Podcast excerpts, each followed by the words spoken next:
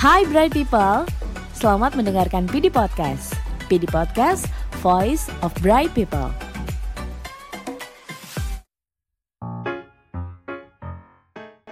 Selamat pagi Bright People Apa kabar hari ini? Semoga selalu dalam kondisi sehat dan bersemangat Selamat datang kembali di PD Podcast segmen Tanya Om Setiap minggunya seperti biasa Om akan menjawab segala kegundahan kalian seputar asuransi jiwa di setiap sesinya, Om akan membahas tiga pertanyaan terpilih yang masuk melalui Instagram PD underscore people development. Ingat, tiga pertanyaan yang beruntung ditayangkan pada setiap sesi akan mendapatkan hadiah tada poin. So, silakan follow Instagramnya dan ajukan pertanyaan kalian melalui DM. Pertanyaan pertama pada sesi ini datang dari account @dikcuy. Bagus mana asuransi konvensional atau syariah? Pertanyaan yang singkat, padat, namun pasti memerlukan jawaban yang sangat-sangat kompleks. Saya akan menjawab dengan tiga hal terkait dengan perbedaan antara asuransi konvensional dan asuransi syariah. Yang pertama adalah dari segi akad. Di asuransi konvensional, akad yang digunakan yaitu akad jual beli. Sedangkan pada asuransi syariah, akad yang digunakan adalah akad tolong menolong atau disebut dengan akad takaful yaitu suatu akad tolong menolong sesama peserta. Jika salah satu atau salah seorang peserta terkena musibah maka peserta yang lain membantu dengan dana tabaruk yang kedua adalah prinsip dasar dalam asuransi konvensional Prinsip dasarnya yaitu memindahkan risiko dari peserta kepada perusahaan secara penuh. Sedangkan dalam asuransi syariah menggunakan pola saling menanggung risiko antara perusahaan dan peserta. Perbedaan ketiga antara asuransi konvensional dan asuransi syariah adalah dalam hal pengelolaan investasi. Dalam pengelolaan investasi pada asuransi konvensional, pengelolaan investasinya pada sistem bunga. Sedangkan dalam asuransi syariah, jika premi nasabah belum dipakai, maka dana tersebut diinvestasikan kepada lembaga keuangan yang berbasis syariah dan didasarkan pada sistem bagi hasil. Nah, bukan hanya tiga perbedaan itu, tentunya apakah asuransi konvensional ataukah syariah sangat-sangat ditentukan dengan kebutuhan dari nasabah sendiri. Apakah nasabah membutuhkan perlindungan dengan konsep konvensional ataukah dengan konsep bagi hasil pada asuransi syariah. Bagaimana? Puas? Pertanyaan kedua dari Ed Husni. Nasabah saya tertarik dengan program yang saya tawarkan, tapi mau minta contoh spesimen polis untuk dipelajari. Gimana nih Om?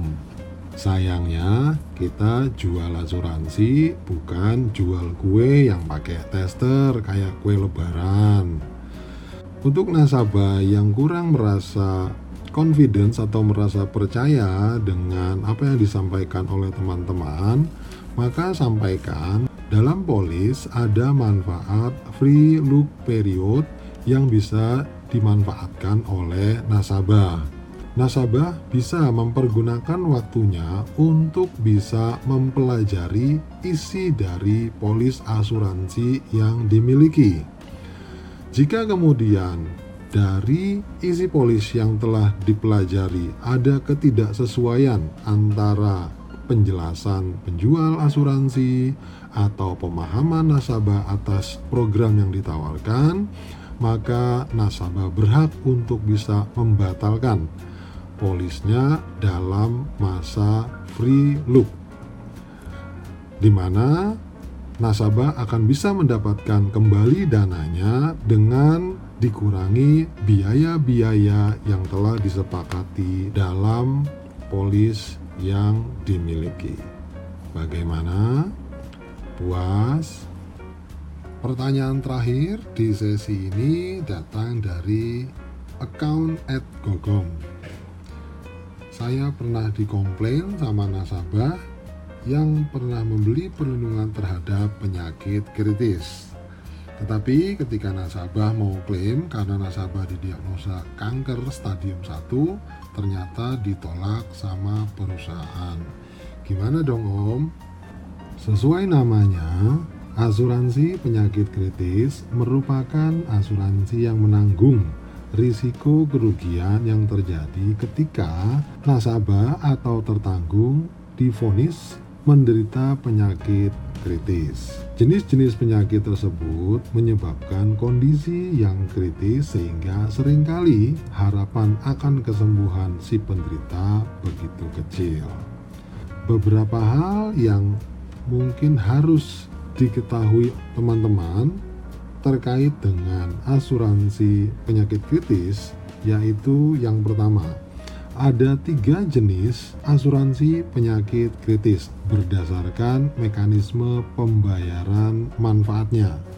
Yang pertama adalah asuransi kritis yang dibayarkan manfaatnya dengan mempercepat keluarnya uang pertanggungan produk utama atau disebut sebagai penyakit kritis akselerasi.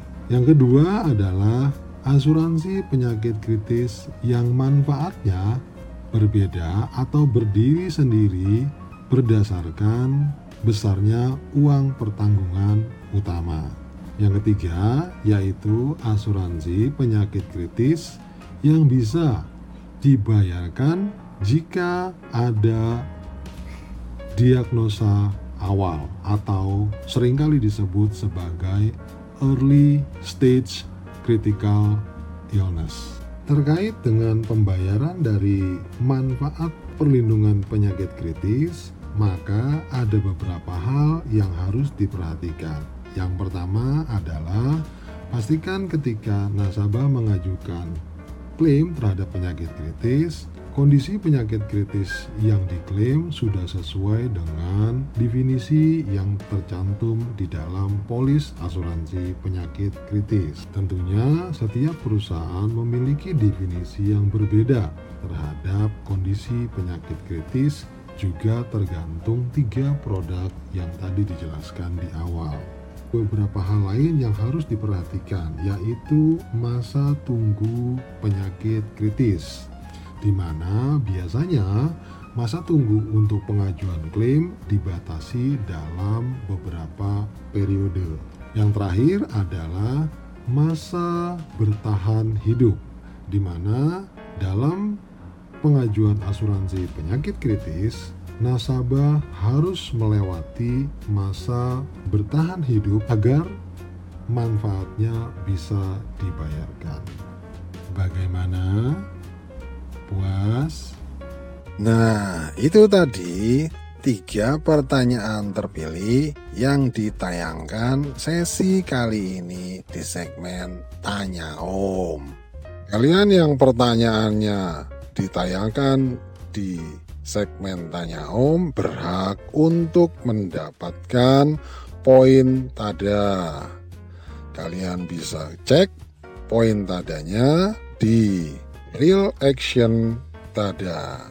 Bagi teman-teman yang belum mengirimkan pertanyaan, silakan tulis pertanyaan Anda via Instagram pd underscore people development via DM.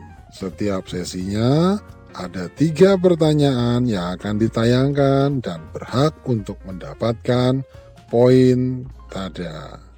Nantikan sesi tanya Om selanjutnya. See you bright people. Hai Bright People, terima kasih telah mendengarkan PD Podcast. Tunggu keseruan PD Podcast episode selanjutnya ya. PD Podcast, Voice of Bright People.